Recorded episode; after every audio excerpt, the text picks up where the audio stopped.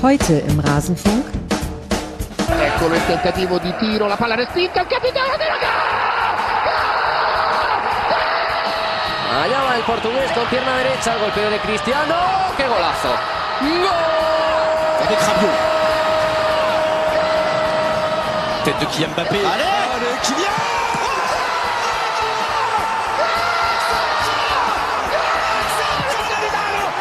N'Golo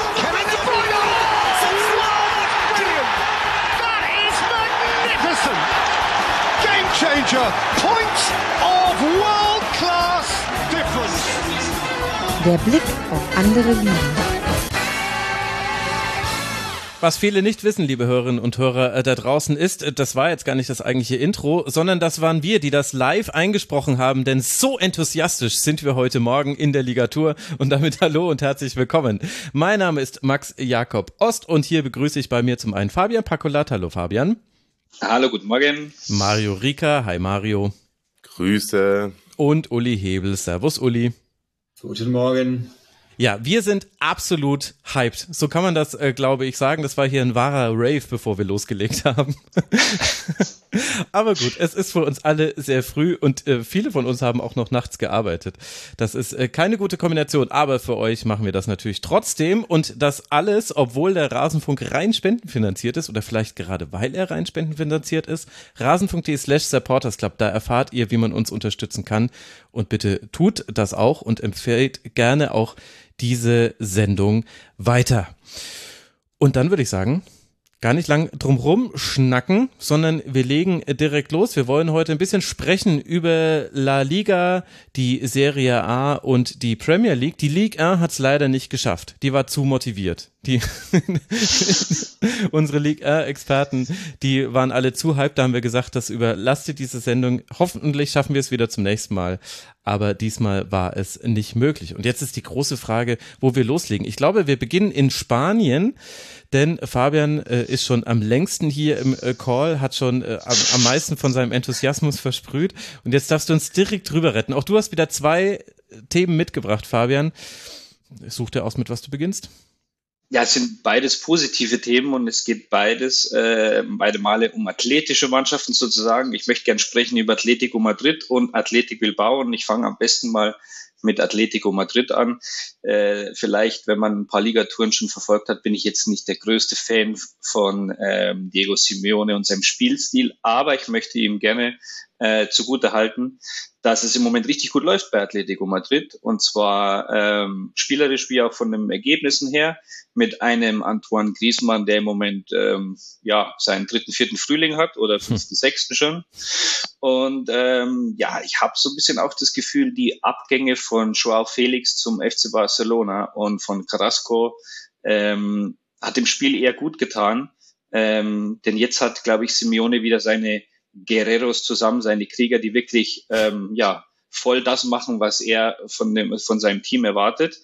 Und das funktioniert richtig gut. Und ähm, hervorzuheben ist vielleicht da vor allen Dingen eben das Sturmduo mit Griezmann und Alvaro Morata, dem spanischen Nationalstürmer, der ja auch oft ähm, belächelt wurde, auch von mir oder ähm, ja, von, auch von den spanischen Medien, der aber zweifelsohne seine Tore macht und im Moment wieder ähm, richtig gut knipst, gestern auch in der Champions League ein sehr sehenswertes Tor gemacht hat. Und die beiden zusammen, Griezmann und äh, Morata, harmonieren dort richtig gut im Sturm und haben dann noch nebenbei, ja, als Backup sozusagen ein Memphis dabei und ein Angel Correa. Und das ist schon sehr ordentlich, muss ich sagen, derzeit bei Atletico. Also aktuell vierter Tabellenplatz, 22 Punkte, aber noch ein Spiel weniger als äh, die meisten anderen Teams. Das heißt, man könnte aufschließen zu Real und Girona, die an der Spitze stehen aktuell. Kannst du mir das mal erklären, wie das möglich ist? Wie lange ist Simeone jetzt bei Atletico? 1982 so ungefähr, also gefühlt zumindest. Wie schafft man das mit diesem ja doch sehr intensiven Spielstil? das immer durchziehen zu können und immer wieder, also ich, ich, ich schaue es mir an, 23 zu 8 Tore und nichts davon überrascht mich. Also am ehesten noch die 23. Es könnten auch 12 zu 8 Tore sein mit derselben Anzahl von Punkten, aber gut, Griesmann hat halt gerade einen Lauf, Morata hast du ja auch schon angesprochen. Aber ja. wie geht denn das eigentlich? Es ist tatsächlich ähm, faszinierend. Ich habe gestern mir auch nochmal die Mannschaft von Atletico Madrid angeguckt und die meiste Position oder die Position, die am meisten vergeben ist im Kader, ist die, die der Verteidiger, der Defensive. Äh, hat uns jetzt oder hat mich jetzt nicht überrascht, aber mhm. spricht eigentlich Bände. Und äh, in den letzten Jahren habe ich auch immer wieder kritisiert, dass es bei Atletico Madrid nicht so läuft mit dem Budget, das sie haben. Keine spielerische Entwicklung, die neuen Spieler haben nie gegriffen und so weiter. Und im Endeffekt ist es, glaube ich, schon so, dass der Verein an dem Trainer und an dem System von Simeone festhalten möchte und Kontinuität dort vorgibt, was eine positive Sache ist, wie ich finde. Und ähm, Spieler, die dort nicht mitziehen oder die dort nicht mitkönnen, wie eben jetzt ein Felix oder wie auch immer sie in der Vergangenheit äh, geheißen haben, da waren ja einige große Namen da, die müssen halt dann wieder gehen. Also man hat sich dort, glaube ich, sehr festgelegt, entweder ihr passt zu uns oder ihr passt eben nicht zu uns und dann wird dementsprechend gehandelt. Und ähm, die Spieler wissen einfach seit Jahren, was sie erwartet. Und du kannst dann eben als Spieler auch sehr gut selbst einschätzen, bleibe ich dort oder ähm, versuche ich mein Glück dann doch lieber woanders. Und die, die jetzt halt im Moment da sind, die wollen auch da sein. Und ähm, Qualität hat der Kader, vielleicht nicht so wirklich äh, in zweiter Ebene. Auf der Bank sieht es ein bisschen anders aus. Es gibt ein paar Spieler, wo ich mir nie so ganz sicher bin, wo deren Leistungskurve wirklich ist oder, oder äh, das Leistungstop, so ein Rodrigo de Paul zum Beispiel von Argentinien, den habe ich noch nicht ganz äh, durchgespielt, da bin ich mir nicht sicher, wo, ob der wirklich so Weltklasse ist oder nicht. Ähm, es gab einen Saul Niguez, der war ja unter anderem auch mal bei Chelsea letztes Jahr. Dort hat er gar nichts gebracht. Bei Athletik wurde davor auch nicht. Große Formkrise gehabt. Der ist jetzt wieder richtig on fire es gibt halt Spieler, die funktionieren unter Simeone und es gibt Spieler, die tun es nicht. Und im Moment äh, sind dort hauptsächlich Spieler, die funktionieren. Hm, kurze Frage dazu. Ich meine, äh, der von dir angesprochene Rodrigo de Paul, der ist ja gestern wieder damit äh, auffällig geworden, wofür ich ihn auch liebe, nämlich für äh, krasse Krätschen, manchmal über dem Limit hinweg. Deswegen ist er in der Champions League direkt vom Platz geflogen. Ist ja eigentlich sonst so ein bisschen Bodyguard von, von Messi gewesen in der Nationalmannschaft immer. Aber also es klingt alles super positiv, was du sagst, natürlich über die Mannschaft. Und jetzt gestern, ich habe nur so die erste 30 Minuten gegen Celtic gesehen. Da fand ich das dann tatsächlich, hat man sich von Celtic dominieren lassen und ohne den jetzt nahe treten zu wollen, finde ich in der Champions League Celtic auch durch die, sagen wir mal, eher geringe Qualität der Liga und die Konkurrenz da, hat mich das dann schon überrascht, wie, wie schwach Atletico da aufgetreten ist tatsächlich. Wie erklärst du dir das? Ja, es ist eine, eine Sache, die ich gestern auch nicht so erwartet habe, ganz ehrlich gesagt. Ähm, es ist natürlich nochmal eine andere Geschichte, wie man sich auf Teams in La Liga vorbereiten kann. Ne? Die kennt man natürlich. Ähm, die, da weiß man es vielleicht einfacher, wie man sich einstellt. Celtic ist jetzt, glaube ich, auch kein Team, das man ständig verfolgt. Die haben zu Hause natürlich auch, die waren gestern besonders motiviert. Es gab da wohl mal ein sehr ähm, emotionales äh, Spiel in der Vergangenheit zwischen den beiden. Ähm, und dementsprechend waren ähm, ja die Schotten dort, glaube ich, extrem motiviert. Und ich, vielleicht hat sich auch Athletiker dort ein bisschen einschüchtern lassen von der Stimmung vor Ort. Die ist ja nicht ohne. Und ähm, ja, immerhin muss man sagen, haben sie aus einer schlechten Leistung dann noch ein 2-2 geholt. Glaube ich, waren zweimal in Rückstand. Mhm. Und ähm, können es am Ende vielleicht sogar mitnehmen. Ich glaube, Simeone wird nicht ganz unzufrieden sein.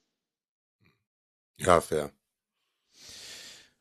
Jetzt, wenn wir hier schon zwei Kommentatoren haben, mal kurz Handheben. Wer von euch hat Atletico schon mal kommentieren dürfen? Mario überlegt. Uli, muss ich noch entmuten? Ich äh, musste dich kurz muten äh, vorhin, äh, Uli. Äh, dann äh, sag mir doch mal, Uli, muss man da überhaupt dann die Vorbereitung nochmal neu machen oder kann man einfach das, was man vor, keine Ahnung, fünf, sechs Jahren sich äh, googelt hat oder zusammengelesen hat, kann man das einfach immer weiter verwenden? Du musst dich nur kurz entmuten. Ich kann nur so viel sagen zwischendurch, wenn ich sie mal kommentiert habe, dann habe ich es verdrängt in jedem Fall. okay, gut. Und die Hörerinnen und Hörer werden jetzt wahrscheinlich raussuchen, dass du sie schon 13 Mal kommentiert hast. So, Uli. Ähm, ich mache es trotzdem immer, dass ich, dass ich versuche, ein weißes Blatt Papier hinzulegen, muss man ganz floskelhaft zu machen. Ich schreibe halt immer das gleiche ab. Nee, im Ernst. Ähm, es gibt ja eine gar nicht so kleine Fanvereinigung in Deutschland von Atletico und die schreiben dir zahlreich, wenn du zu viel Plattitüden bringst. Und ich hoffe, ich bringe sie nicht allzu oft. Aber äh, ist es denn gerechtfertigt? Also kann man diese Plattitüden vermeiden oder ist es einfach nur ein Drumherumreden um denselben Spielstil? Nö, ich finde schon, also dass die insbesondere zum Beispiel in der Saison, finde ich die schon spielerisch echt zum Teil wenigstens ansprechen. Das ist ja nicht so, dass das völlig planlos einfach nur sich mhm. hinten reinstellen und, und rumholzen, sondern es ist rumholzen mit Plan und, ähm, und zum Teil auch, auch ganz ordentlich. Deswegen finde ich, dass die kommen mir eh immer ein bisschen zu schlecht weg. Also ich habe jetzt auch schon, nachdem ich die Beckham-Doku gesehen habe, nochmal neuerliche Antipathien gegen Diego Simeone entwickelt, war auch leicht schockiert, dass der echt in der Doku vorkommt.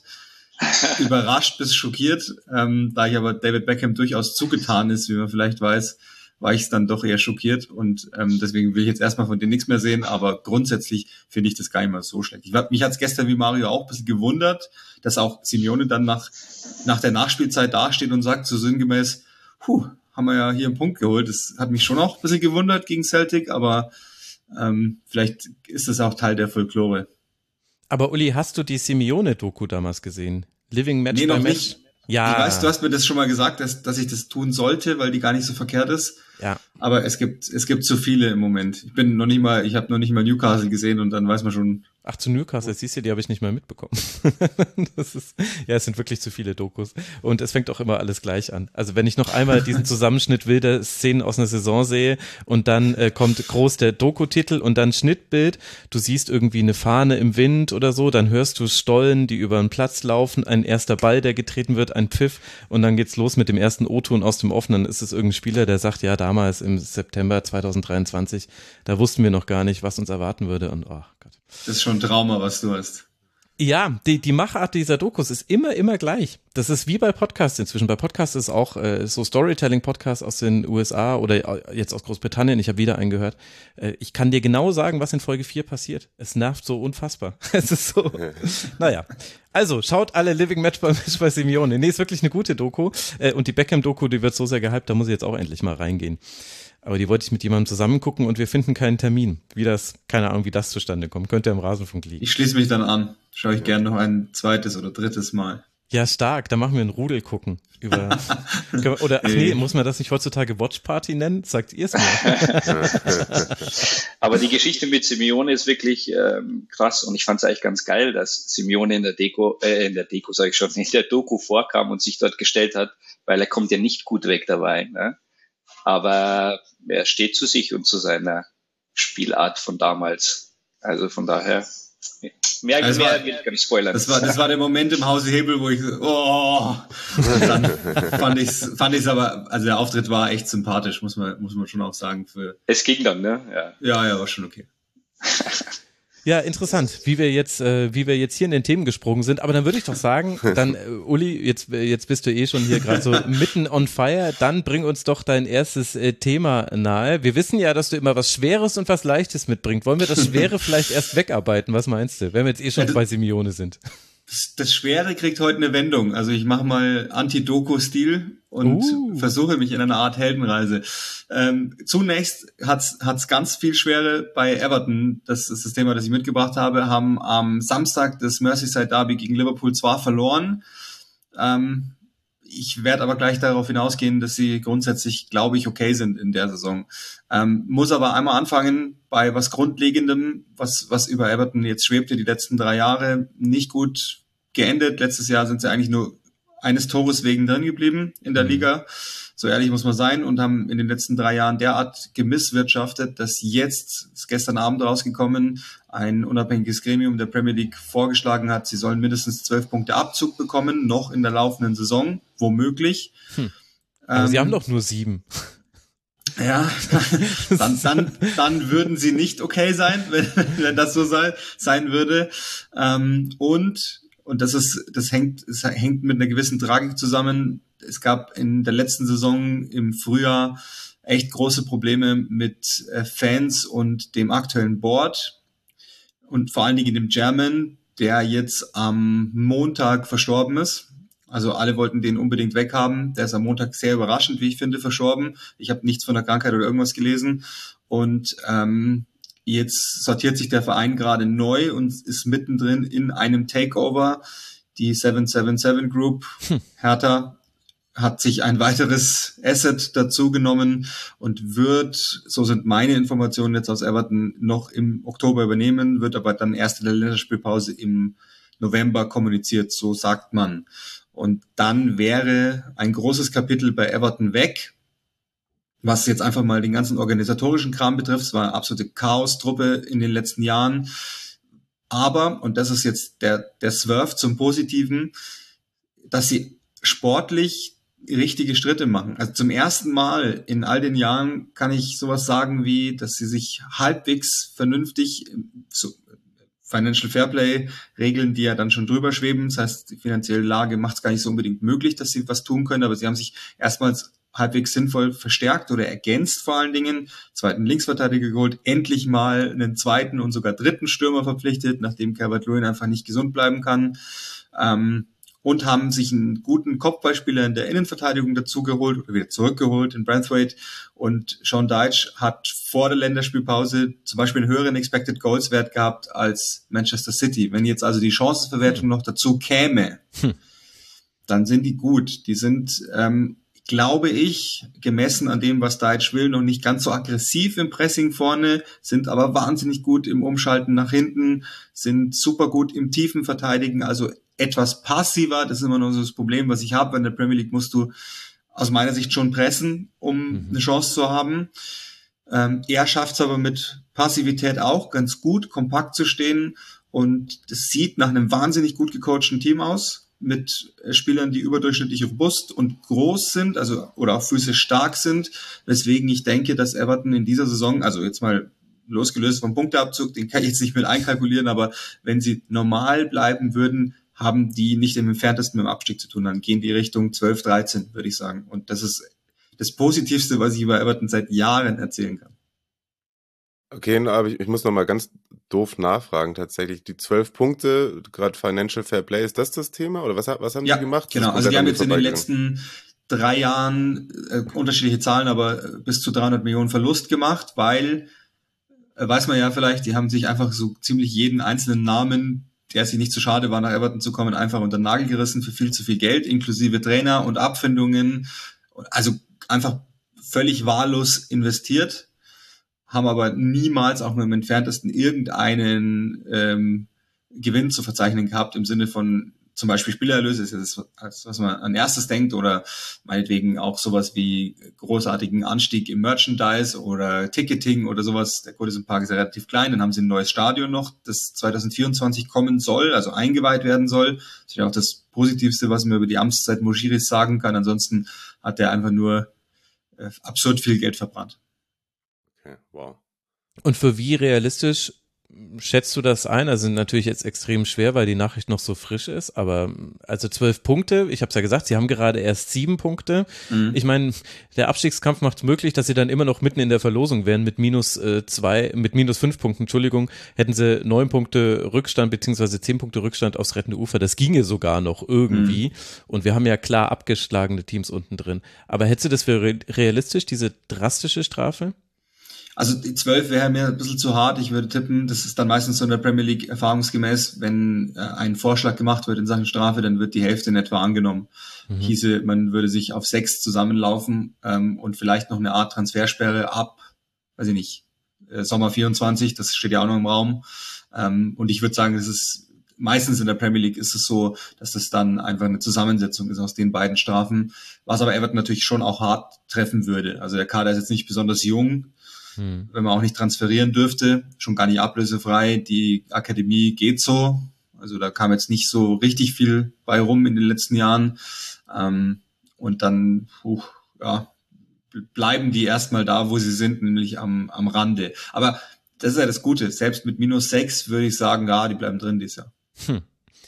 Wollen wir jetzt schon Wetten abschließen, wie viele Dardais dann vor der Transfersperre noch äh, zu Everton wechseln? Ich meine, ich weiß, dass das wahrscheinlich in der Premier League gar nicht äh, irgendwie problematisiert wird, dass da ein Multiclub-Ownership-Ding äh, sich äh, einkauft, weil man hat ja genügend andere Multiclub-Owners ja, ja, und vor allem man ist, ja immer, man ist ja immer die Spitze der Pyramide. Also wo ist das Problem eigentlich? Die besten Spieler fließen ja immer in die Premier League-Clubs äh, dann rein. Aber das ist schon krass, was 777, also vor ja. drei Jahren hätte ich noch gedacht, das ist ein Energy-Drink und äh, welche Rolle die jetzt einfach im Fußball spielen.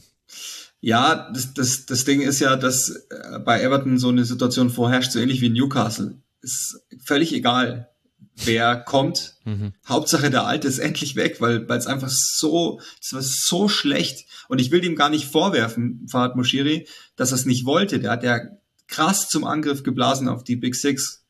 Und der hatte viel, viel, viel Geld von sich selbst auch äh, da rein investiert. Nur es ist halt vollkommen planlos und dann nutzt ja nichts. Ja, ich glaube, die lechzen dann da einfach auch wieder nach sportlichem Erfolg. Ne? Das ja. hattest du mir ja auch mal im Zusammenhang mit Newcastle gesagt. Und es ist ja auch nicht überall schief gegangen mit 777. Ne? In Italien zum Beispiel, klar, Genoa ist dann nach der Übernahme erst abgestiegen, aber ist jetzt wieder aufgestiegen und spielt sogar als Aussteiger gar nicht mehr so eine schlechte Rolle. Ähm, ja, und das ist jetzt ohne so nah an der Premier League dran zu sein, das finde ich Everton schon auch ein Verein, ja. äh, wo ich Trikot sofort vor Augen habe und wo es so, mhm. so also äh, wäre ja auf jeden Fall irgendwie wünschenswert, dass die da irgendwie die Kurve bekommen. Aber Wetten abschließen ist nie eine gute Sache, Max, das weißt du.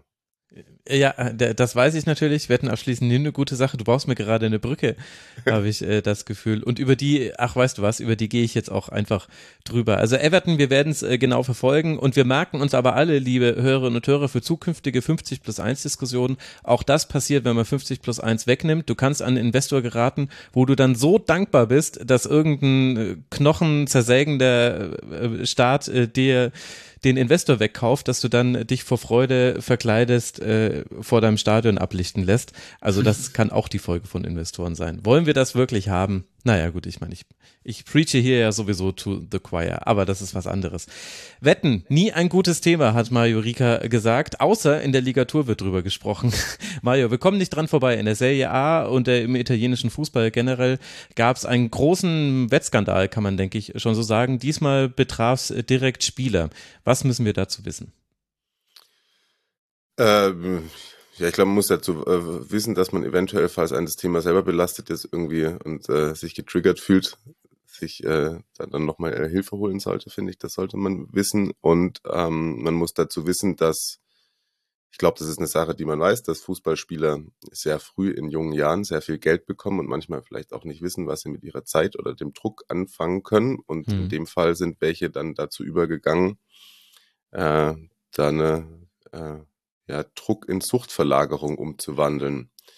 Äh, ich denke, jetzt ist es auch historisch gesehen nichts Neues, dass Profisportler wetten, viel wetten. Also es gibt ja keine Ahnung, Geschichten von Nationalmannschaften irgendwie, dass die unten in der Lobby stehen und für sich die 100-Euro-Scheine zustecken und auf den Aufzug drücken und sagen, welcher Aufzug als erstes kommt. Mhm. Jetzt in dem Fall hat es aber tatsächlich in Italien nochmal eine neue Dimension genommen, da äh, zwei junge Spieler vor allem äh, über illegale Plattformen auf Fußballspiele, auf UEFA-Wettbewerbe gesetzt haben. In, und in dem einen Fall, Sandro Tonalis, sogar auf die Spiele der eigenen Mannschaft. Hm. Ähm, immer unter der, also auch wenn er gespielt hat, auch wenn er nicht gespielt hat, wohl nach seinen eigenen Aussagen, und da ich habe jetzt natürlich keine Einsicht in die Ermittlungsakten, aber wohl immer nur auf einen Erfolg Milans. Also das hat jetzt nicht seine in dem Fall nicht seine Leistung insofern beeinflusst, als dass er das Spiel verschoben hätte. Wobei ich mir doch auch vorstellen kann, dass das dich hemmt, wenn du weißt, dass du eine irgendwie 100k auf den Sieg hast oder steht es 1-1 und du musst irgendwie in den letzten fünf Minuten noch richtig funktionieren. Ähm, und in einem anderen Fall ist es Nicolo Faccioli von Juventus, also äh, genau, Tonali, da sogar schon zu Brescia-Zeiten war das wohl ein Fall und dann auch zu Milan-Zeiten, jetzt ist er ja bei Newcastle. Und der soll wohl auch Faccioli bei einer Länderspielreise der U21 damit angesteckt haben. Das ist aber jetzt auch wieder bestritten worden. Also man begibt sich auch schon ein bisschen auf dünnes Eis, ohne jetzt sozusagen die Ermittlungen vollumfänglich, äh, da sie ganz nicht komplett voll, vollumfänglich aufgeklärt sind. Da dann will ich jetzt irgendwie kein Name-Dropping in die oder die Richtung äh, betreiben. Klar ist auf jeden Fall, dass beide es zugegeben haben und dass beide auch über die Anwälte und Ärzte klar gemacht haben, dass es sich bei ihnen um eine Spielsucht handelt. Mhm. Ähm, beide haben jetzt eine Sperre erhalten. Faccioli für sieben Monate und Tonali für zehn Monate. Ähm, Finde ich ehrlicherweise bei Tonali, ob dessen, dass er auf seine eigenen Spiele gesetzt hat, klingt das für mich im ersten Moment milde. Da mhm. würde mich dann gleich mal eure Einschätzung dazu interessieren. Aber beide haben halt eben vollumfänglich ähm, kooperiert auch beide haben die Auflage bekommen, auch ein äh, irgendwie ein Gambling-Programm, also eine Spielsuchtprävention oder äh, Suchttherapie zu machen, in der sich Faccioli zum Beispiel auch schon befindet. Alles wurde auch so ein bisschen losgestoßen durch einen, äh, ja, ich weiß ja, ich will eigentlich das Wort Journalist nicht für ihn äh, benutzen, Fabrizio Corona, einen selber, der schon Promis, Fußballspieler äh, früher erpresst hat wegen Steuerhinterziehung. Äh, auch äh, insgesamt kommt er auf zehn Jahre Knast. Er war eigentlich Paparazzi. Mit den Fotos hat er teilweise auch so Leute wie äh, Trezeguet, meine ich. Auch, also auf jeden Fall der, äh, ein, ein kein wirklich äh, guter Zeitgenosse. Der hat der hat ganz viele ganz viele Namen von Spielern gedroppt. Er hat auch falsche äh, Namen ähm, Anschuldigungen erhoben, aber er hat eben auch Treffer ähm, gelandet und eben da gehören auch Faccioli und Tonali dazu, auch unter anderem Zagnoli, der aber zum Beispiel nur in Anführungszeichen äh, Casino-Spiele betrieben hat, aber auch über illegale Plattformen. Und so was so ein bisschen die ganze Dimension ausmacht, weil wenn wir gerade beim Thema Sucht sind, haben natürlich auch viele, ich glaube, der erste, der Gedanke ist mir ehrlicherweise auch so irgendwo hinten sagt der kleine Mann, ja, natürlich sagt der Anwalt von denen jetzt, dass die spielsüchtig sind. Mhm. Aber bei Nicolo Faccioli ist es so, dass der wohl bis zu drei Millionen Euro Schulden hat. Hm. Und es gab in der vergangenen Saison ein Spiel, da ist er, hat er einen, einen, einen Gegentor mit verschuldet, ist später ausgewechselt worden und ist dann auf der Bank in Tränen ausgebrochen. Dachte man damals, oh, der ist halt sehr verbunden mit Juve und der Druck und jetzt hat er das Tor verschuldet ja, jetzt im Nachhinein hat er, hat sich rausgestellt oder hat er gesagt, dass er da auf der Bank saß und an die drei Millionen Euro gedacht hat. Also der hat sich auch Geld bei äh, Mitspielern, bei Beratern von Mitspielern geliehen.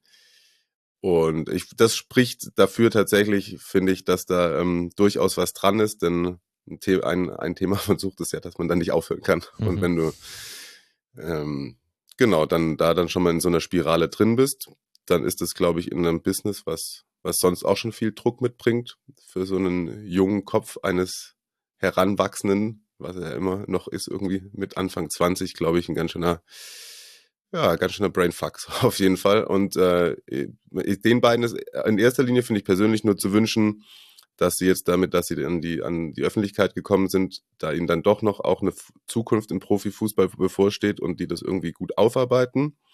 Auf der anderen Seite hängt natürlich ein äh, riesen Rattenschwanz dran für die Vereine.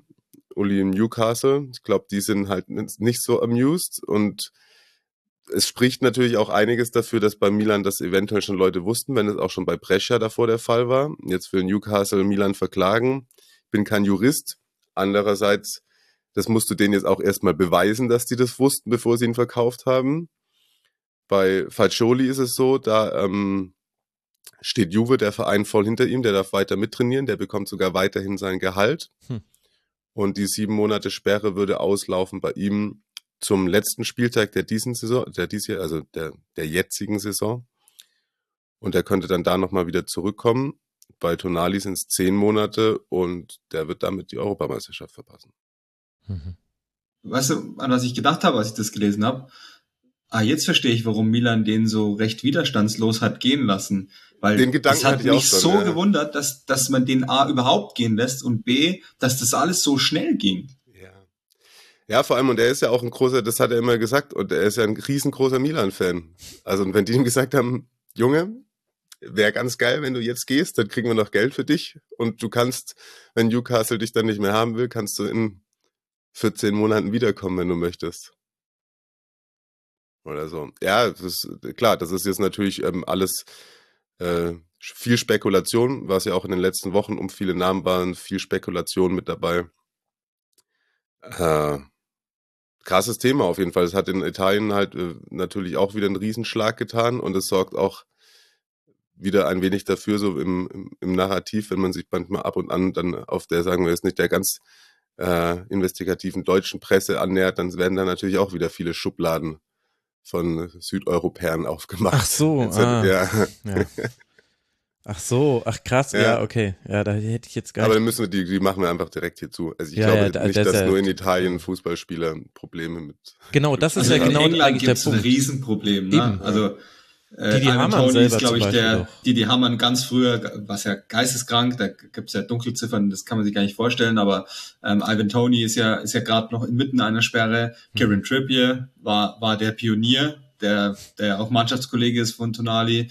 Ähm, und ähm, es gibt auch in England schon wieder erste äh, Berichte darüber, dass es, dass es noch einige, viele gibt, deren Namen einfach nur noch nicht bekannt sind. Und man hoffte halt mit der extremeren Sperre gegen, gegen Tony, dass man ein wenig abgeschreckt hat. Aber nein, das ist ja der Punkt. Wir reden ja hier von kranken Menschen. Ne? Ich tue mich auch. Also letztlich müsste man das ja einmal laut diskutieren, weil auf der einen Seite sind die krank und ich habe kein Verständnis in dem Sinne dafür, weil ich es halt nicht verstehe, weil ich nicht krank bin, aber durchaus Mitgefühl und versuche das dann auch in eine Richtung zu drehen, dass man sagt, die können nichts dafür. Auf der anderen Seite müssen wir natürlich den Sport mit allem, was wir haben, beschützen, weil wenn einer auf eigene Spiele und vielleicht sogar Niederlagen wettet, das ist ja leichter zu beeinflussen, dann öffnen wir Dinge, die wir unbedingt nicht öffnen wollen. Und Mhm. das, deswegen muss die Strafe auch so hart sein. Und du hast ja vorhin gesagt, zehn Monate. Also ich habe jetzt nur gelesen, ich weiß aber nicht, ob das stimmt. Also ich habe überhaupt keine, keine Ahnung vom, von der Rechtsprechung und das liegt ja dann auch nochmal im jeweiligen Erfüllungsland sozusagen. Oder wenn man es auf die Fußballgerichtsbarkeit anwendet, so habe ich es gelesen, sind sogar bis zu drei Jahre vorgesehen für die Vergehen. Und dann finde ich es wiederum, ist es ja fast schon anständig. Ich meine, drei Jahre würde die Karriere, das Karriereende bedeuten, aber Ja, das genau, das meinte ich. Es waren irgendwie, äh, mir hat mal Christian Bernhard auch gesagt, irgendwie was zwischen zwischen drei und sechs Jahre angesetzt. Gerade auch wenn dann eigene Spiele im äh, beeinflusst werden, äh, wa- was sozusagen jetzt mh, ähm, von äh, negiert wurde, da er nur auf womöglich nur auf Siege Milans gesetzt hat, aber sozusagen im Vergleich zu drei beziehungsweise sechs Jahre fühlen sich dann die zehn Monate halt wenig an. Ne?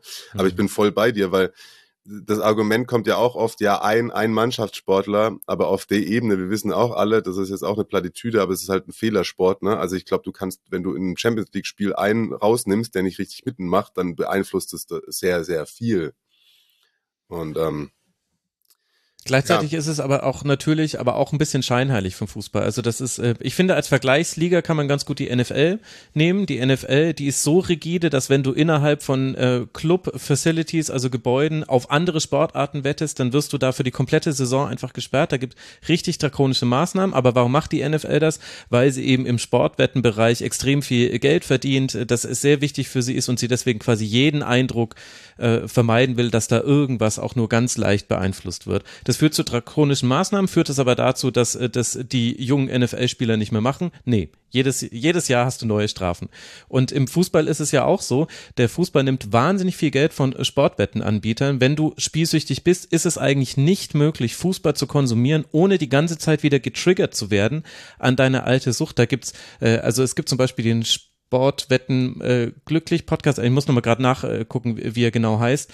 Äh, gibt schon seit ganz, ganz vielen Jahren, die berichten da zum Beispiel drüber und ich habe auch schon seit Ewigkeiten das Tribünengespräch äh, eigentlich so im Hinterkopf. Und auf der einen Seite nimmst du aus diesem Ecke sehr, sehr viel Geld. Das ist der wichtigste Sponsoringpartner im Fußball weltweit und du machst es eigentlich Spielsüchtigen extrem schwer, überall an jeder Ecke, denn du kannst eigentlich keinen Fußball mehr konsumieren, wenn du, wenn du ein solches Problem oder diese Krankheit hast.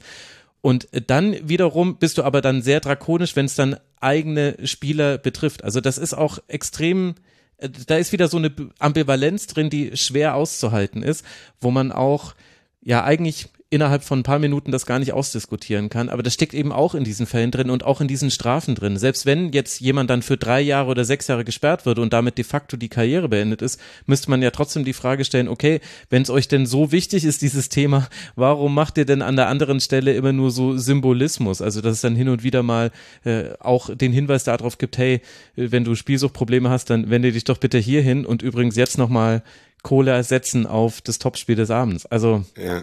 Also die, die HörerInnen können ja mal den, äh, vielleicht jetzt einmal kurz anhalten und dann einen neuen Tab äh, legaserieatim.com aufmachen, die Homepage der ähm, Serie A und dann könnt ihr mal gucken, was das erste ist, bevor man überhaupt erst auf die Homepage kommen kann. Ja. In Spanien haben sie es ja übrigens so gemacht, ich glaube letztes Jahr war das, ähm, dass sie ähm, Wett, äh, Wettanbietern verboten haben, Trikots-Sponsor äh, zu sein und so weiter. Da hatte ja Real Madrid, war ja von Bet and Win oder B-Win oder wie sie auch heißen, da haben sie viel Geld bekommen, andere Vereine auch. Das haben sie zumindest im Fußball verboten. Ähm, war auch eine große Sache. Wetten hier in Spanien ist nach wie vor natürlich möglich, aber es wird nicht mehr, also die, die direkte Werbung ist ziemlich verboten. Auch im Fernsehen ist das eigentlich kaum mehr.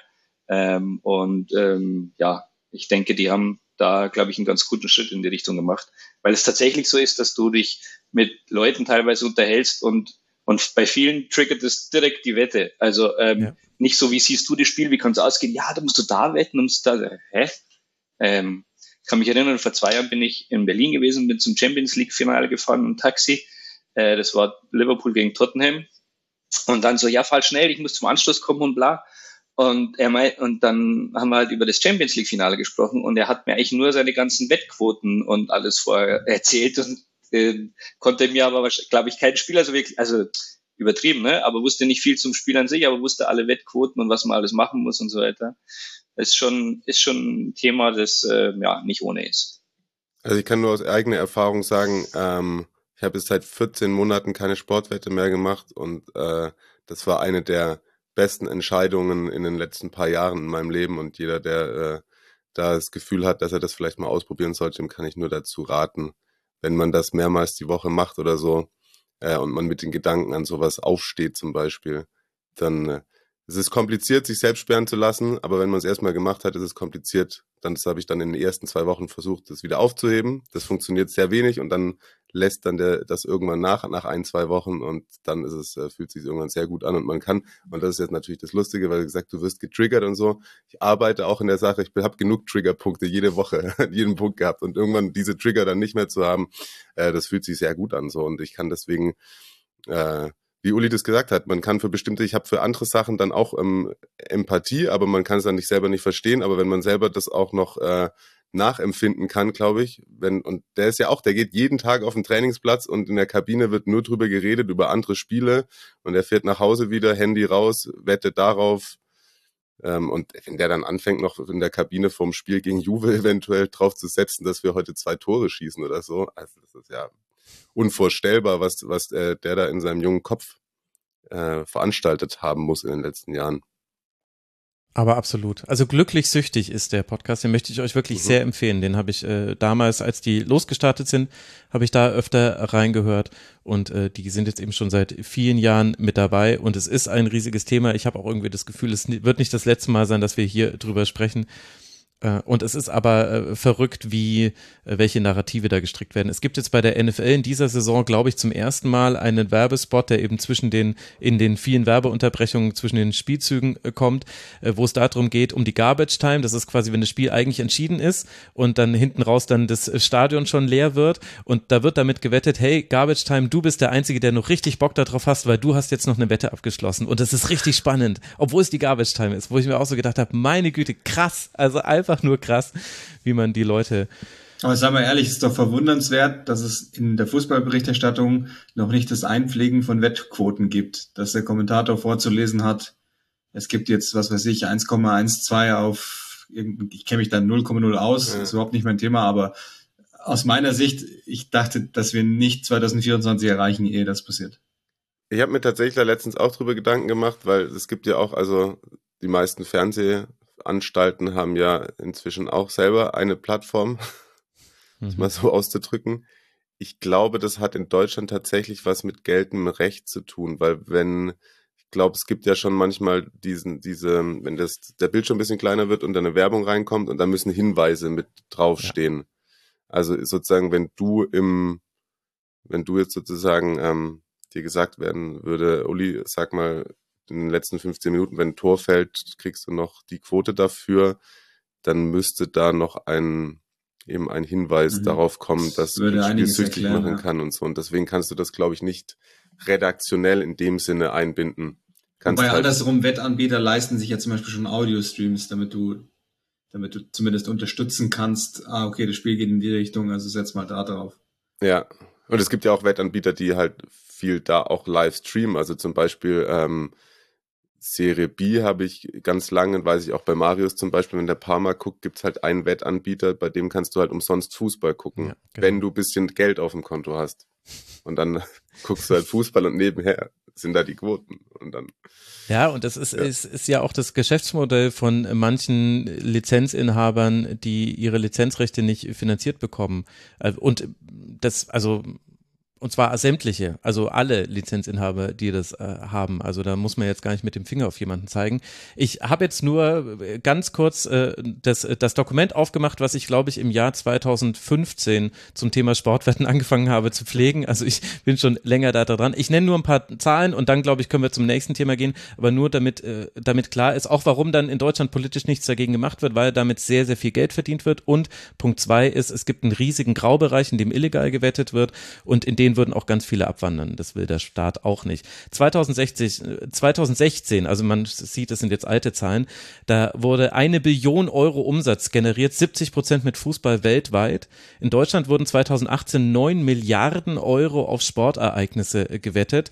Und ich habe hier noch äh, dann Zahlen zur, zur Bundesliga. Auf einem Bundesligaspiel werden geschätzt etwa 70 Millionen Euro pro Partie gewettet. In der zweiten Liga sind es immer noch 20 Millionen Euro. Und zwar egal, ob Hoffenheim, Augsburg, Bayern oder Dortmund. Also das sind die Dimensionen, über die wir sprechen. Und das sind alles noch alte Zahlen. Wenn ich die jetzt erneuern würde, sind die sehr wahrscheinlich gestiegen. Das ist quasi die Größe dieses Marktes und damit auch die potenzielle Größe des Problems, denn logischerweise gibt es einen fixen Prozentsatz an Menschen, die sind spielsüchtig. Das ist einfach nachgewiesen, dass es da eben eine Neigung zu gibt.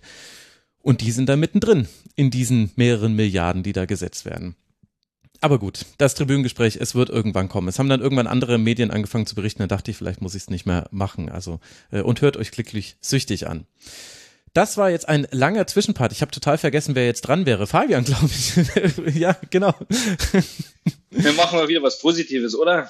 Ja, Ähm, ja, was meine, Positives. meine, meine Lieblinge, meine, meine Basken ähm, von Athletic Bilbao, ähm, ja, die haben einen relativ ordentlichen Saisonstart hinter sich, nachdem es letztes Jahr äh, nicht so gut lief unter Trainer Ernesto Valverde und ähm, ja schon spekuliert worden ist, ob er vielleicht den Verein wieder verlassen muss. Ähm, und dieses Jahr haben sie sich wieder sehr gut gefangen und kurioserweise stellen sie auch, glaube ich, so viele Nationalspieler wie wie selten zuvor oder wie fast nie, ähm, was ja eigentlich ähm, so gegen die Vereinsphilosophie fast schon geht, wobei das immer auch ein bisschen entspannter geworden, eigentlich Gott sei Dank. Ähm, ja, und ähm, wir haben man hat mit Unai Simon den spanischen Nationaltorhüter, man hat mit äh, Nico Williams äh, einen Flügelstürmer, der im Moment in ja in, in Wunden vieler großer Vereine ist, auch in der Premier League. Real Madrid soll angeblich auch Interesse haben, Barca auch. Ähm, äh, der ist erst 21 und ähm, ja, dem äh, der ist eigentlich in der Nationalmannschaft eigentlich schon, jetzt will ich nicht sagen eine fixe Größe, aber er ist auf jeden Fall jedes Mal dabei. Ähm, dann gibt es einen offensiven Mittelfeldspieler mit Ojan Sanset, der ist auch erst 23, der hat ähm, jetzt äh, sein Debüt gefeiert in den vergangenen äh, Spielen und dort auch gleich ein Tor geschossen. Ähm, mit Paredes gibt es einen U21-Nationalspieler Spaniens. Also ähm, ja, die machen im Moment ähm, einen ganz guten Job, haben am Wochenende knapp äh, mit äh, 1 zu 0 bei Barcelona verloren, hätten dort aber gut und gerne auch äh, mehr mitnehmen können. Ist ein bisschen unglücklich verlaufen für die, für die Basken in dem Fall, hatten auch gute Chancen durch Williams eben. Und äh, glaube ich, sind im Moment Tabellensechster. Und ähm, ja, haben eigentlich in dem Fall alles richtig gemacht am Trainer Valverde festzuhalten, Mhm. der ja, wie gesagt, eigentlich schon fast hätte gehen sollen am Ende der vergangenen Saison. Aber der ist wieder so ein bisschen zurück auf alten Höhen, oder? Er kam ja damals von Athletik äh, Bilbao zu Barca und dann die Barca-Zeit haben wir alle natürlich ein bisschen besser mitbekommen. Und jetzt, also jetzt aktuell äh, ist man wieder so, dass man, dass man den alten Valverde hat. Ja, genau. Er ist ja auch eine Vereinslegende im Endeffekt, obwohl er eigentlich gar kein Baske ist, aber er ist dort wohl aufgewachsen, ist eigentlich aus Extremadura. Ähm, und ähm, ja, sein Spielstil war natürlich auch kritisiert worden im letzten Jahr. Ähm, Gab es natürlich auch ein paar Leistungsschwankungen, zum Beispiel auch bei Nico Williams eben, wobei man das einem 20-Jährigen, wie gesagt, oder jetzt ist er 21, auch immer mal zugestehen sollte. Und ähm, im Mittelfeld hat er viel ausprobiert. Ähm, eine interessante Personalie, wie ich noch finde, ist vielleicht Ander Herrera. Der war ja auch mal bei Paris Saint-Germain, Manchester United. Seine große Phase ist natürlich vorbei. Im Moment ist er leider auch viel verletzt. Jetzt, war, jetzt hat er sich genau am letzten Spieltag beim Warmmachen nochmal verletzt. Da war er nämlich gerade wieder so in einer aufkommenden Form und hat eigentlich fast wieder Stamm gespielt und der hat natürlich schon nochmal das Auge ähm, ja, für, den, für den letzten Pass ähm, oder die, die Spielvision, die vielleicht andere nicht haben. Und der hat den, der hat den Basken auch sehr gut getan. Ich hoffe, der, es ist jetzt eine leichte Muskelverletzung und er kann wieder zurück, zurückkommen. Denn im Mittelfeld, da sind sie ein bisschen knapper besetzt, sage ich jetzt mal von der Qualität her. Aber vorne und hinten ist das, ist das sehr ordentlich im Moment. Und ähm, ja, ich kann mir gut vorstellen, dass die es ähm, ins internationale Geschäft schaffen dieses Jahr wieder. Ey, diese baskischen Vereine, ich verstehe schon, warum das deine Lieblingsvereine sind. Das ist, das ist so verrückt, dass die das immer wieder schaffen. Und dass da jetzt eben auch schon wieder so viele Nationalspieler rumlaufen. Und dieser Mix an jungen und alten Spielern ist bei Bilbao gerade wirklich geil. Also ich habe auch neulich ein Spiel von denen, habe ich so drüber gesappt und mir kurz den Kader aufgemacht, der da auf dem Feld stand. Da dachte ich mir auch, das ist ja sauwitzig. Also da laufen einfach die jungen, die jungen Next Big Things laufen da rum neben den Alten, die eben sagen, okay, Junge, aber also Grätsch musste auch hin und wieder. Ich zeig's dir mal kurz, hier hast du zugeguckt. Ah, schön. Einfach ja, ja, das ist echt cool. Und du hast ja wirklich, also im Falle von Bilbao, die anderen Vereine ähm, kaufen ja auch Spieler äh, aus, aus den Rest Spaniens oder internationale Spieler ein. Aber du hast ja wirklich ein kleines Land eigentlich nur und eine, eine geringe Spielerauswahl, aber halt eine sehr gute Jugendarbeit. Und ähm, ja, es ist einfach äh, nach wie vor eine der schönsten ähm, Philosophien, die es im Fußball gibt, äh, wie ich finde. Und freue mich immer, wenn es wenn es bei denen läuft einfach. Aber geht es denn da in der Jugendarbeit auch ums Gewinnen? Das ist ja das Wichtigste. Bekommen da die Kinder beigebracht zu gewinnen, Fabian? Ansonsten würde ich sagen. Also der, der Ball wird natürlich erstmal weggenommen. Es geht erstmal nur um äh, taktische Disziplin und so. Nein, ich kann es dir, ich kann's dir nicht genau sagen. Natürlich ähm, ist es auch so, dass sie von anderen baskischen Vereinen die jungen Talente natürlich auch wegholen. Ist ja ganz klar. Ja, also klar. die bilden jetzt nicht alle selber aus. Ähm, aber ähm, es wird da halt so ein Gemeinschaftsgefühl geschaffen und ähm, es wird schon versucht, eine Philosophie irgendwo auch beizubehalten, ähm, ähm, die da ähm, dann auch in die ersten, in die erste Mannschaft, in die zweite Mannschaft übergenommen wird. Aber ähm, ja, genau. Die bilden auch Trainer aus ohne Ende, ne? Aus dieser, du kannst es besser aussprechen, Gibuzkoa oder wie das da heißt. Gibuzkoa. Ateta kommt daher, Alonso, mhm. die übrigens äh, wöchentlich miteinander telefonieren, habe ich mir jetzt sagen lassen. Ähm, also sie sind sehr, sehr gut miteinander, äh, ja. haben ja auch einen ähnlichen Stil. Dann ist da äh, der von, wie heißt der? Ich, ich habe immer das Gefühl, Batman, ähm, der von Real Sociedad San Sebastian, ist auch her. Ich denke immer an Batman, Alguacil. Alguacil, ja. So ich denke immer an den, ich weiß ich denke immer an den Bösewicht von Batman, wenn ich den, wenn ich den Namen okay. höre. Alguacil, ähm, ja. Genau. Und Una Emery ja auch, ne? Ja, genau. Nee, nee, die also, haben schon eine gute Schmiede. Auch bei San Sebastian machen sie auch verdammt gute Arbeit, muss man ehrlich sagen. Arteta und Xavi Alonso haben die nicht sogar mal zusammengespielt bei, bei San Sebastian. Ja, genau, daher kommt wohl bis, bis heute die Freundschaft, die sich jetzt aber nochmal intensiviert hat. Also. Ja, die werden sich auch nochmal sehen in, bei irgendwelchen wichtigen Spielen, in irgendwelchen wichtigen Finalen wahrscheinlich. Kann ich mir gut vorstellen. Das glaube ich allerdings auch, ja. Aber glaubt ihr, ist das dann so, wie wenn man einen Freund einmal die Woche anruft oder meinte, die haben vielleicht einen Schuh fix, wo sie sich immer Donnerstag 9 Uhr, ist jetzt ein fiktives Beispiel, dass die sich dann immer treffen und dann, dann schreibt er einem anderen, ich von Jugendmannschaften. Ich schaffe heute aber nur 15 nach, weil ich musste noch, die Kinder wollten heute die Jacke selber anziehen. Also geplante Telefonate bei Spanien kann ich mir ehrlich gesagt nicht vorstellen. Das muss dann eher schon. Ach, das sind doch schon wieder Klischees hier. Das, das, das läuft schon südländischer ab. Da wird irgendwer erstmal ah. So eine Viertelstunde, halbe Stunde gequatscht, wie geht's dir, wie geht's der Family und bla bla bla. Und dann geht's natürlich um Fußball. Ganz klar. Ey, Fabian, wir haben uns hier um 8.59 Uhr getroffen. Wann habe ich mit der Sendung begonnen? 9.18 Uhr oder was? Also dann. ist sehr spannend, sehr spannend. Das, das ist zum ersten Mal, dass ich als Südländer bezeichnet werde in, irgend, in irgendetwas. Also.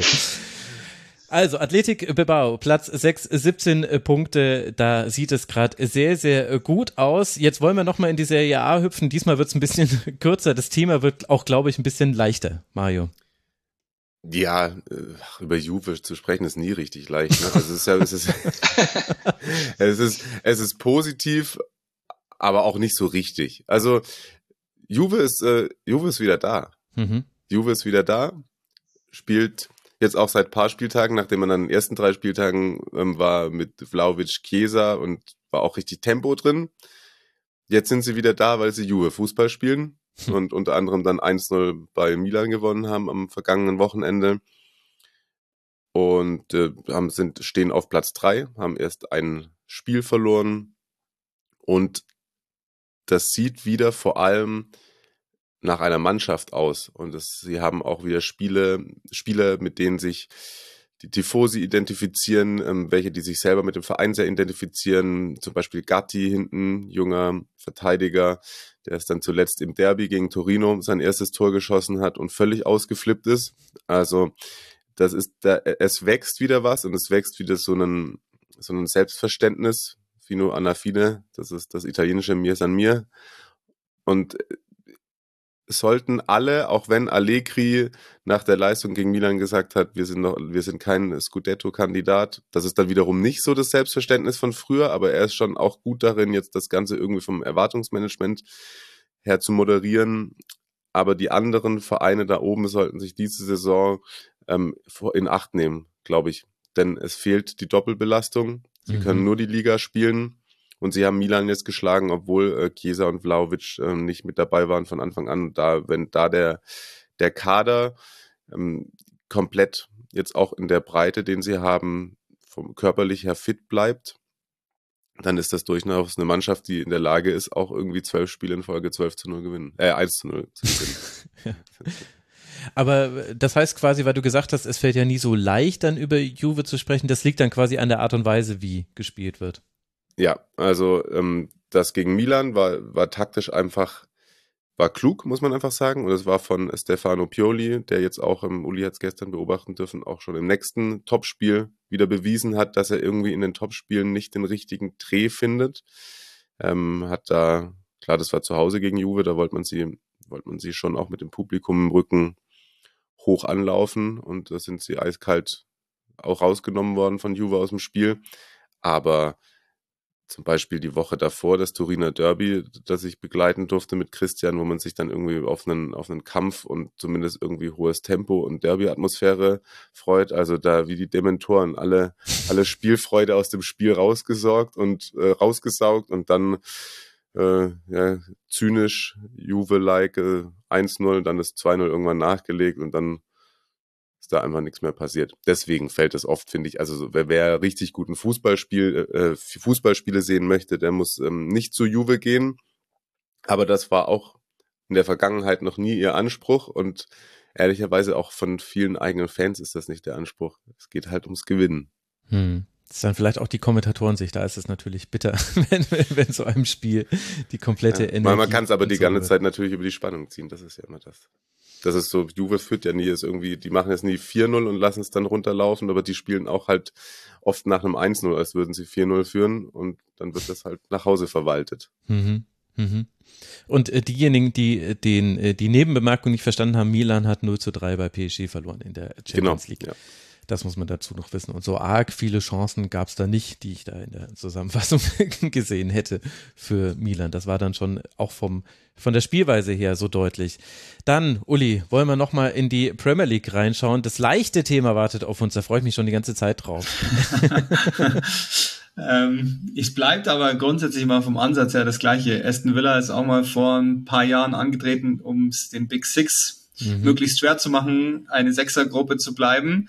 Und dann gab es den Swerve, dass ähm, der Kollege Gerard das Ganze beinahe in den Sand gesetzt hätte und jetzt ist Una Emery da seit einem guten Jahr jetzt. Im November wird's ein Jahr. Also direkt nach der WM ja angefangen und seitdem geht das in die komplett richtige Richtung. Und das Erstaunliche ist, dass sie im Moment ähm, die zweitbeste Offensive äh, der, der Liga stellen.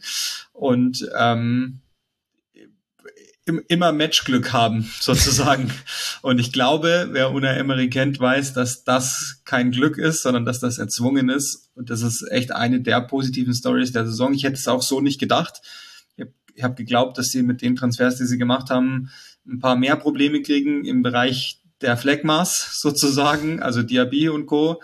Aber bis dato findet der insbesondere gegen die ähm, großen Teams einfach wahnsinnig clevere Matchpläne. Also es ist super Underdog-Trainer sozusagen in den Spielen gegen die Teams, die noch, noch Talentlevel-mäßig über ihnen stehen.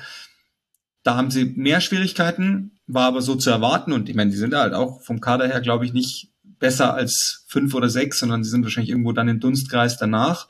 Und deshalb ist das echt ein sehr positives Ding. Jeden, jeden einzelnen Spieler, also die Das kennt man ja auch von Emery. Der spielt im Grunde mit derselben Anfangsformation Woche für Woche, wenn er nicht wechseln muss. Aber von diesen Spielern hat er jeden einzelnen Spieler mindestens einen, eine äh, Kaste nach oben wandern lassen in Sachen Konstanz und, und auch grundsätzliches Leistungsvermögen. Das klingt äh, wirklich sehr gut. Ich weiß jetzt allerdings nicht, warum du bei Diaby einen Fleck mal ausgemacht hast. Das ist vielleicht eine Arbeit gegen den Ball manchmal so ein bisschen, aber. Ja, da hat er sich doch manchmal, also da gab es schon Szenen, wo er sich so positioniert hat, dass ich gedacht hat, ich tu mal so, als würde ich jetzt pressen und warte aber einfach nur schon mal aufs mögliche Umschalten. Also da habe ich schon gedacht, dass die vielleicht zusammen rumpeln, könnten. Leon Bailey und so auch, ne? Ja, okay, okay, das stimmt schon. Also manchmal hat Diaby schon so getan, als ob sein Deckungsschatten noch breiter wäre, als er eigentlich. So, was denn? Ich habe den doch abgedeckt. Huch, jetzt kam der Pass zu ihm. Ja, das kann nicht mein Fehler. Ja, okay, das stimmt schon. Aber ist es denn auch dann gut anzusehen, der Fußball? Nö, aber ähm, die, die Einzelaktionen, die, also das muss man schon dann sagen, wenn, das ist jetzt strukturell nicht der Wahnsinn. Also das ist, ist der Klassiker, die, warten halt Pressing ab der eigenen Hälfte. Ich bin, also wenn man viel Premier League guckt, dann langweilt einen das schon zu Tode, weil man halt schon will, dass die auch vorne drauf laufen. Ähm, und die, die, die großen oder die richtig guten Teams, die machen das noch nicht mal mehr Mann gegen Mann, sondern die, die äh, machen also pressen schon sozusagen gegen den Raum. Das ist bei denen vergleichsweise langweilig, so rührt sich erstmal wenig und dann geht's halt recht direkt nach vorne nach Balleroberung. Also mhm. Das funktioniert dann attraktivitätsmäßig über das Tempo, das einfach da ist in dem Kader das, und über die zum Teil aber auch Raffinesse in einem völlig beeindruckenden Mittelfeld. Also was da für Namen rumschwirren, ist, ist echt erstaunlich für ein Team, das den Anspruch hat, obere Mitte zu enden in der Premier League. Und ähm, darüber kommt dann so eine gewisse Attraktivität, aber das Spiel oder die Spielanlage an sich, da kannst du jetzt nicht die Stadien voll mitmachen. Okay, ich sehe schon. Und man hat halt mit Olli Watkins jemanden, fünf Tore, fünf Vorlagen in neun Premier League Spielen. Läuft bei ihm, würde ich sagen. Also da ja, wissen wir auch, wo der Ball hingeht. fantastischer Stürmer. Also ich habe selten einen gesehen, der ist ja von, von ganz unten gekommen, vom Level her. Also über Exeter, vierte Liga und so, ähm, davor noch Non-League gespielt, also gar, gar nicht so ein Jugendleistungszentrum-Mann, sondern äh, hochgekommen, der hat so einen natürlichen Instinkt, das ist Ah, unfassbar. der Kevin Behrens der Premier League. Ich habe noch keinen Bundesliga-Vergleich gemacht, ist mir gerade angefallen. Sehr gut. Ja, ungefähr, ja. minimal, minimal flotter unterwegs, aber ansonsten, ja, Okay, sehr gut. Schön. Und damit habe ich doch eigentlich auch schon die Brücke gebaut ins letzte Segment. Wir wollen noch unsere Awards äh, vergeben. Da sind wir ja dann schon bei MVP, Unsung Hero und äh, Moment des äh, Spieltags. Mario, du darfst mal loslegen. Wer ist denn dein MVP? Aktuell. Aktuell würde ich sagen, ist es ähm, Simone Inzaghi mhm. als Trainer von Inter Mailand. Warum? Die einfach ähm, ähm, Mailand spielt gerade so überzeugend, so ähm, abgeklärt, ähm, aber auch ansehnlichen Fußball. Geht kaum was an denen vorbei, glaube ich, in der, in der Serie A und auch in der Champions League ähm, wirkt super stabil. Also sind sie, sind sie auch schon eigentlich kurz davor, jetzt sich für die K.O.-Phase zu qualifizieren. Und es war ja schon auch ein Trainer, glaube ich, den ich immer so gesagt habe, muss ich noch beweisen und äh, jetzt letztes Jahr Champions League Finale, da auf Augenhöhe und jetzt so die, die Transition äh, in die neue Saison, wo man sich auch gedacht hat, hm, kann das, kann Inter das bestätigen? Gab ja auch irgendwie das ein oder andere Mal so ein bisschen Unruhe mit, mit Lukaku, das alles und so. Aber wie die jetzt auch ähm, in die Saison reingestartet sind, und ich finde, jetzt ist ja meistens irgendwie so Ende Oktober kann man das erste Mal so ein kleines Zwischenfazit nach neun oder zehn Spielen auch mit dem Blick auf die Tabelle und die anderen Wettbewerbe machen. Und da muss ich sagen, nee, das überzeugt mich. Mhm. Also, Deswegen diesmal MVP an der Seitenlinie. Sehr, sehr stark. Erst fünf Gegentreffer. Inter am 26.11. spielt man gegen Juve. Das war das erste, was ich jetzt nachgeguckt habe, als hier zum wiederholten Male Inter gehypt wurde. Fabian, wer ist denn da aktuell dein MVP? Ähm, ich hätte mich jetzt mir einfach machen können und auf Griezmann tippen können, der letztes Wochenende, glaube ich, einen Hattrick erzielt hat. Aber ich habe mich für den Spieler von äh, Girona entschieden, die ja nach wie vor Tabellenzweiter sind, und zwar dem äh, ukrainischen Stürmer Artem Dovbik wenn mhm. ich das jetzt richtig ausgesprochen habe. Ähm, war eigentlich nicht so wirklich auf der Liste, glaube ich, bei den Leuten, auch nicht bei mir, hat aber inzwischen schon fünf Saisontore, zwei Vorlagen, ähm, ist so ein Hühner, der da vorne drin steht und die Dinger macht. Am Wochenende zwei gegen Almeria. Nachdem man 0-2 weg äh, zurücklag, haben sie noch 5-2 gewonnen. Und ähm, ja, Girona, muss ich sagen, macht das richtig stark bisher. Punktgleich sind sie doch, glaube ich, mit Real. Ich habe die Tabelle mir hier gerade weggeklickt. Genau. Naja, 25, äh, 25 Punkte, 8 Siege, ein Unentschieden, eine Niederlage. Wer sich mehr noch zu Girona äh, informieren möchte, am 28.09. haben wir in der Ligatur mit Alex da auch noch ausführlicher drüber gesprochen. Uli, wer ist dein aktueller MVP? Ich nehme jetzt auch mal einen einzelnen Spieler ähm, und bleibe jetzt mal bei Aston Villa und will mal einen Namen nennen, der auch theoretisch als Unsung Hero hätte durchgehen können, aber ähm, nicht so sehr, wenn man, wenn man viel Premier League guckt. Douglas Luiz kennt man mhm. vielleicht äh, aus deutschen Schlagzeilen, weil er mal mit Alicia Lehmann zusammen war. Das ist, glaube ich, auch das Einzige, was in Deutschland je über ihn berichtet worden ist. Ähm, war war on-off, also für die, die Boulevard interessiert sind, wir auch immer zu haben für. Ähm, nee, aber jetzt im Ernst, also äh, ich habe da keine Ahnung von, ich muss auch nochmal nachschauen, sind die noch zusammen oder nicht, keine Ahnung.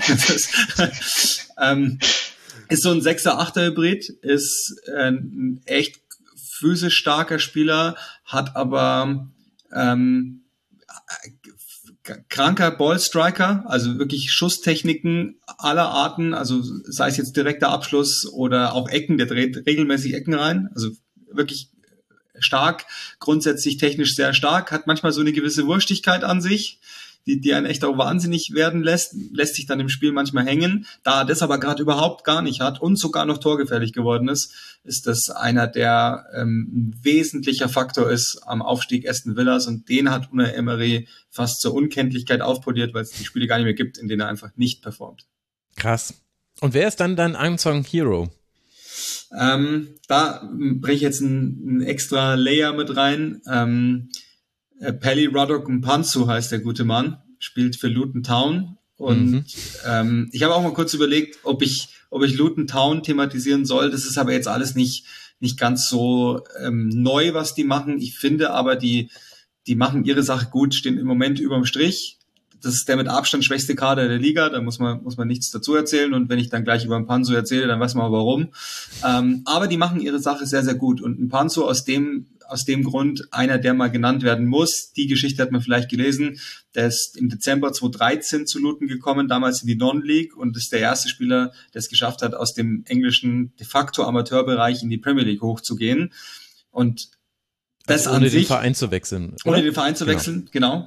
genau. Ähm, das an sich ist schon mal eine Leistung, aber dass der jetzt auf das Level kommt, finde ich total erstaunlich. Der hat Jahr für Jahr sich verbessert. Da waren natürlich auch mal Jahre drin, wo sie in derselben Liga waren, aber er hat sich Jahr für Jahr verbessert und ist von einem unterdurchschnittlichen Fußballspieler, der eigentlich gar keine Profizukunft mehr hatte, zu einem Premier League Stammspieler geworden, der seine Sache richtig gut macht und man sagt den Luton, das ist der Wipes-Man in der Kabine, also derjenige, der auch noch dazu für die, für die gute Stimmung sorgt, der auch die Neuen onboardet. Und deswegen muss der mal genannt werden, weil es mich total erstaunt, dass der auch also den letzten Schritt, an dem dann viele scheitern, die einen ähnlichen Weg machen, noch geschafft hat, nämlich sich wirklich auch in der Premier League zu zeigen.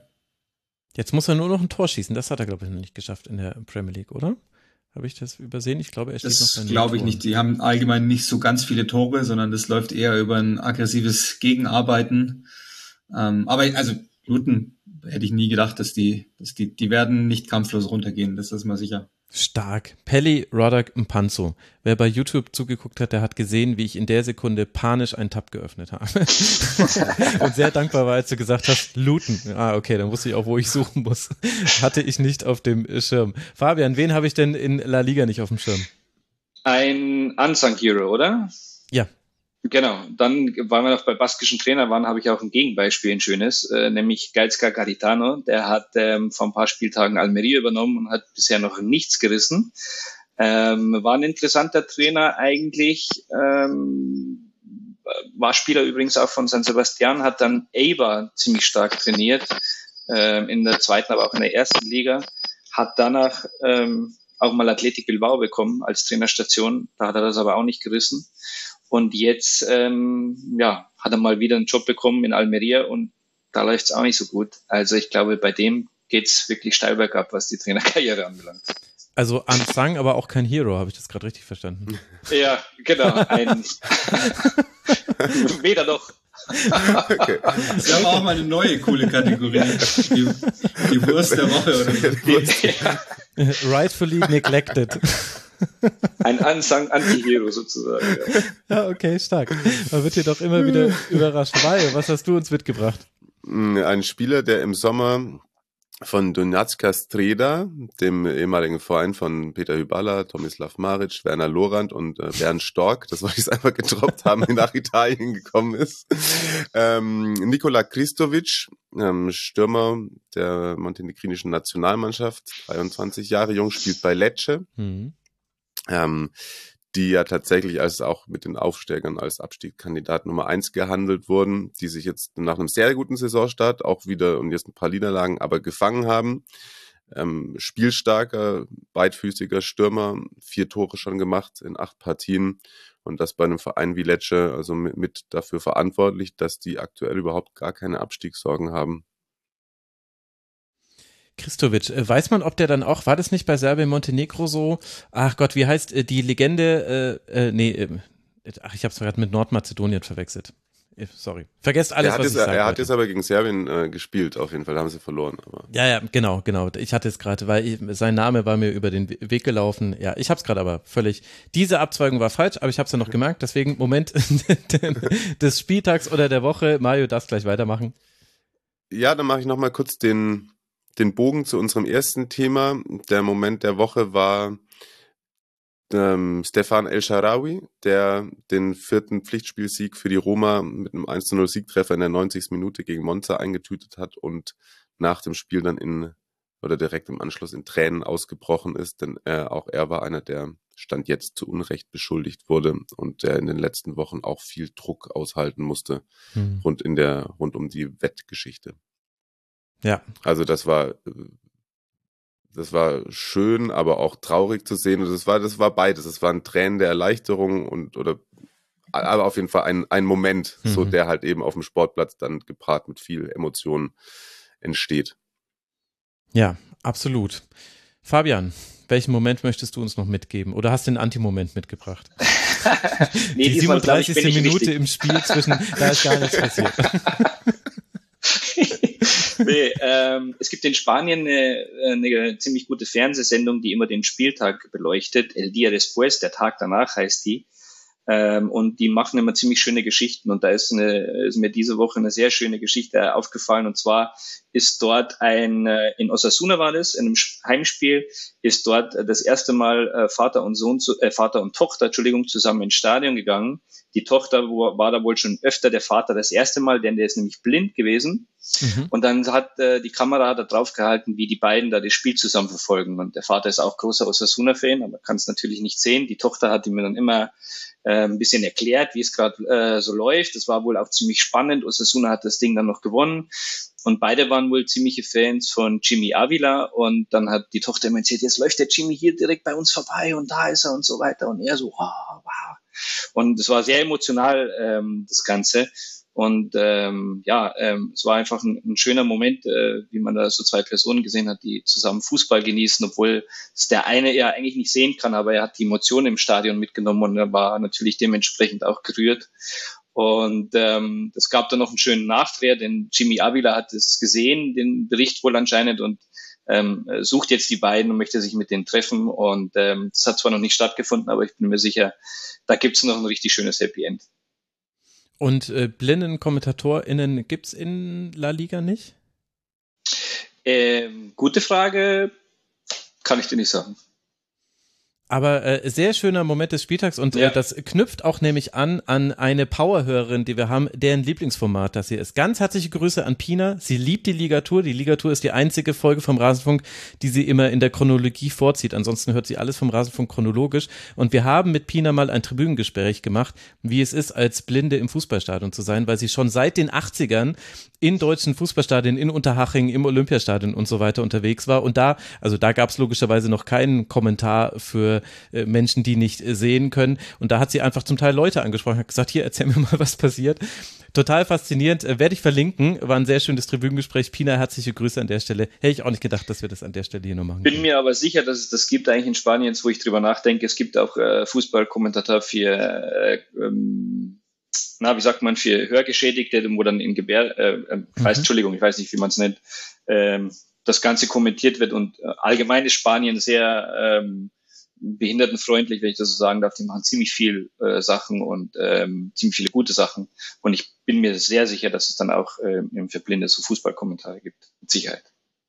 Sehr gut. Mensch, was wir hier immer noch für Themen mitmachen. Ich liebe, ich mag die Ligatur auch. So, jetzt wird uns Uli noch rauswerfen mit seinem Moment. Ja, das tue ich wirklich, äh, weil ich die Stimmung ein wenig drücke. Ähm, ich leihe mir mal einen Moment aus der Champions League aus und der wird dann auch sicherlich äh, übergehen, aber ins nächste Wochenende. Ähm, Sir Bobby Charlton ist mhm. verstorben ja. am Samstag. Die Nachricht kam im Verlauf des Spieltags, kurz vor dem Manchester City Spiel. Ähm, da ist dann schon gedacht worden, ähm, im, also improvisiert sozusagen, was, was dann auch nochmal zeigt, wie ähm, landesübergreifend Sir Bobby Charlton gewirkt hat. Also das kann man sich hier gar nicht vorstellen in Deutschland, wie, wie wichtig der für den englischen Fußball war, als Weltmeister 66, als Überlebender des Flugzeugabsturzes von 58 über München, als dann späterer Europapokalsieger, ähm, also originales Busby Babe und dann ähm, auch zum Sir geworden, einer der großen Gentlemans des Sports. Und ähm, diese Schweigeminuten in der Champions League am Mittwoch in Manchester und sämtliche Kommentare aus der gesamten Fußballwelt, die nochmal einfach klar gemacht haben, wie wichtig dieser Mann, dieser Fußballspieler war und ist und bleiben wird, die fand ich sehr ergreifend. Das äh, ist etwas, das in England einfach besser funktioniert als hier in Deutschland, finde ich. So der Umgang mit, mit den wirklich Großen in dem Sport. Und ähm, ich bin sehr gespannt. Am Wochenende steht das Manchester Derby an. Was da passieren wird, äh, ist irgendwie tragisch schön, dass dieses Manchester Derby, das erste Heimspiel nach seinem Ableben dann in der Premier League genau da hinfällt und dass das nochmal so wirkt, wie als, als wäre es eine Zele Zelebration seines gesamten Lebens. Also ja, großen Respekt vor Sir Bobby Charlton, auch einer der ersten Namen, logischerweise, die man, die man bekommen hat, wenn man sich ansatzweise mit englischem Fußball auseinandersetzt. Aber absolut. Ich, ich dachte ehrlicherweise als Kind äh, ganz lange, dass Sir ein Vorname wäre, ein englischer. Wegen Sir Bobby Charlton, weil der damals im Kicker immer wieder vorkam, auf den internationalen Seiten und ich halt jede Seite im Kicker gelesen habe und da dachte ich, Sir wäre einfach Vorname. Und dann, und dann hießen ja auch andere Sir. Das war für mich Sir Elton John. Da dachte ich mir, ja klar, das ist halt irgendwie, das ist halt so ein Doppelname. Und ich will nicht verraten, wie alt ich war, als ich dann verstanden habe so ist es dann doch nicht. Und das ist meine Verbindung zu Sir Bobby Charlton. Ja, vielen Dank. Das äh, war jetzt auch nochmal ein äh, richtig wichtiger Schwenk, weil gefühlt ist es schon wieder zwei Wochen her, aber es war ja erst am letzten Wochenende, aber weil schon so viele auch fantastische Texte dazu erschienen sind und äh, andere Dinge. Sehr gut, Darf dass wir da das hier Uli noch haben. was fragen dazu noch? Und zwar. Nein. Nein. ähm, in der Champions League war es ja erst eine Schweigeminute. Glaubst ja. du, es gibt beim Derby dann eine Minute of Applaus? Ja. Ja, ne? Ja, ja. Also die, die Engländer interpretieren es ja nur immer an, dass ich tippe auch mal, also ich weiß es ehrlich gesagt noch nicht, ich bin noch nicht so weit, aber ich würde tippen, die gesamte Liga macht es, dass es da, man sagt ja immer Minute der Reflexion und es ist in der aller Regel eine Feier des Lebens quasi und die, hm. es ist ja auch wesentlich schöner einfach, ne, als ja. zu schweigen. Also jetzt kommt ja der Remembrance äh, Month in England, das heißt, die Zeremonien ähm, an die Gedenken der Weltkriegsopfer, die kommen ja jetzt auch an dem Wochenende normalerweise. Das heißt, da gibt's dann sowieso schon mal immer die Mondblumen, dann mhm. die Blaskapelle, also ich weiß nicht, wie man das richtig bezeichnet, da bin ich, bin ich raus, aber ähm, und, und dann der Marsch, der Einmarsch und so. Und ich würde tippen, dass es dann ziemlich sicher vielleicht sogar noch gar nicht losgeht an dem Wochenende, auch wenn es Tradition ist, sondern auf jeden Fall eine Minute des Applauses. Und das wird dann meistens ja, werden es ja zwei, drei Minuten. Also insbesondere in Manchester wird es so sein. Und da freue ich mich irgendwie so, also es klingt komisch morbide, aber ich freue mich drauf, dass, dass einfach so jemand hochgehalten wird und das Andenken an so mhm. jemanden hochgehalten wird. Ja, ich finde wirklich, äh, kann, kann verstehen, auch wenn es sich komisch anhört, was du, äh, wie du es gemeint hast gerade. Aber diese, diese Minuten des Applauses sind schon immer sehr ergreifend und haben gleich irgendwie auch was energetischeres als äh, als Schweigeminuten, in denen dann irgendein Suffkopf reinschreit, zumindest in deutschen Stadien. Hm. Ja, und gleichzeitig äh, zeigt einem das auch schon so, wie viel man schon mit dem Fußball erlebt hat, finde ich immer wieder. Also äh, ne, ich habe jetzt hier so meine äh, Bobby Charlton Geschichte erzählt. Äh, noch ältere Menschen haben ganz, ganz andere Bilder dazu im äh, Kopf und äh, das zeigt einem immer, wie viel man auch schon erlebt hat und wie viel man dann doch mit diesem Sport verbindet, trotz all der Probleme, die wir hier ja auch thematisiert haben. Also wenn das jetzt mal nicht eine runde Ligatur war, liebe Freundinnen und Freunde da draußen, dann weiß ich es auch nicht. Ihr drei, ich danke euch sehr, sehr herzlich. Herzlichen Dank an Fabian Pacolat, danke dir. Muchas gracias, ciao. Mario Rika, ich werde natürlich alles verlinken, wo man euch folgen kann. Danke dir, Mario. Danke auch. Und herzlichen Dank an Uli Hebel.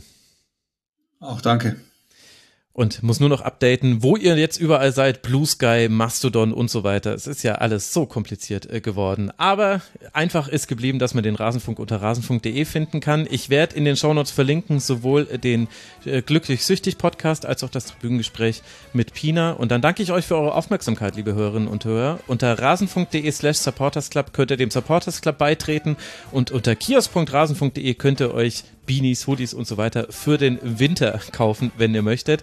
Danke für eure Aufmerksamkeit. Bis bald hier wieder im Rasenfunk. Bleibt gesund, macht's gut. Ciao.